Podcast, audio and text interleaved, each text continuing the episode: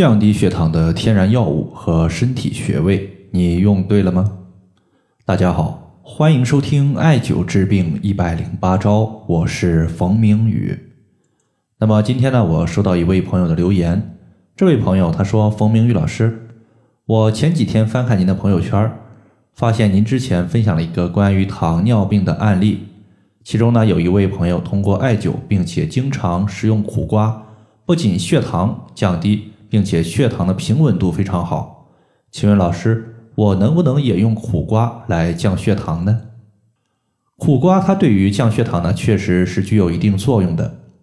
但是呢，它的效果其实有一定的局限性，并不是说它对于所有的糖尿病都有效。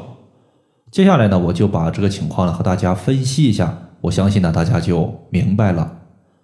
在中医上面，把糖尿病其实呢是当做消渴症来进行调治，而消渴症呢，它又可以细细的划分为三大类，包括肺功能失调所导致的上消问题，主要呢是以口渴为主要症状；第二个呢，就是以胃火过旺所导致的中消问题，它是以吃的多但是饿得快为主要症状。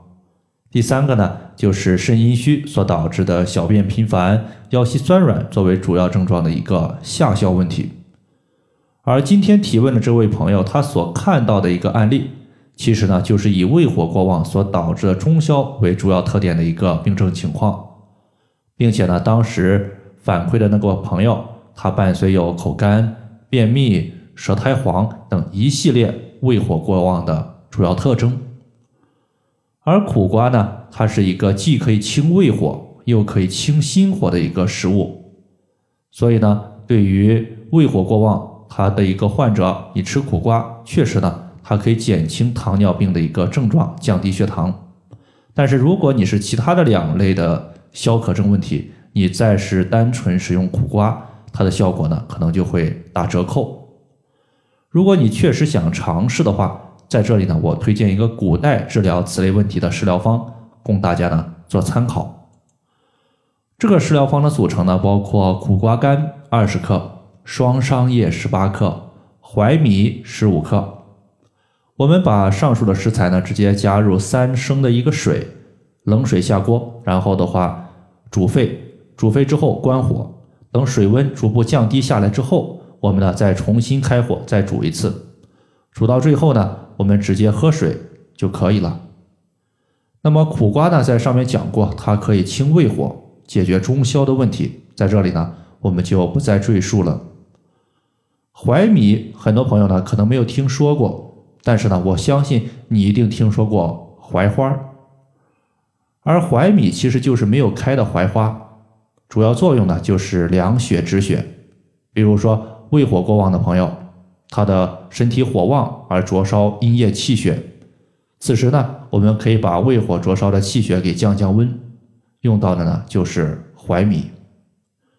而双商叶它也是商叶的一种，主要作用呢是清肝火。这个方子它是比较有名的，它出自清代的一个著名医学家，叫做陈士铎，他写了一本书叫做《时事秘录》，其中呢这个方子就是这里边的。如果你对这个方子有特别兴趣的话，也可以去看看它的原书，叫做《时事秘录》。那么最后呢，我需要提醒一个问题，就是因为这个方子它的整体用药都是偏寒凉性质，如果你平时容易大便不成形，吃点寒凉的食物容易腹泻，那么就需要慎重服用。再加上由于寒凉的食物它对于脾胃的伤害是比较大的，尤其是在长期的服用过程中。容易出现胃寒、脾胃虚弱这一系列问题，所以呢，我建议大家在服用的时候呢，可以搭配一些健脾养胃的穴位来一起用。在这里的话，推荐两个健脾养胃的大穴位，分别是中脘穴和足三里穴。中脘穴它的位置在肚脐上四寸，而足三里穴呢，当我们屈膝九十度的时候，在膝盖骨的外侧有一个凹陷。这个凹陷叫做犊鼻穴，从犊鼻穴往下再量三寸的地方就是足三里。好了，以上的话就是我们今天针对降血糖所用的一个情况和方法，就和大家简单的分享这么多。如果大家还有所不明白的，可以关注我的公众账号“冯明宇艾灸”，姓冯的冯，名字的名，下雨的雨。感谢大家的收听，我们下期节目再见。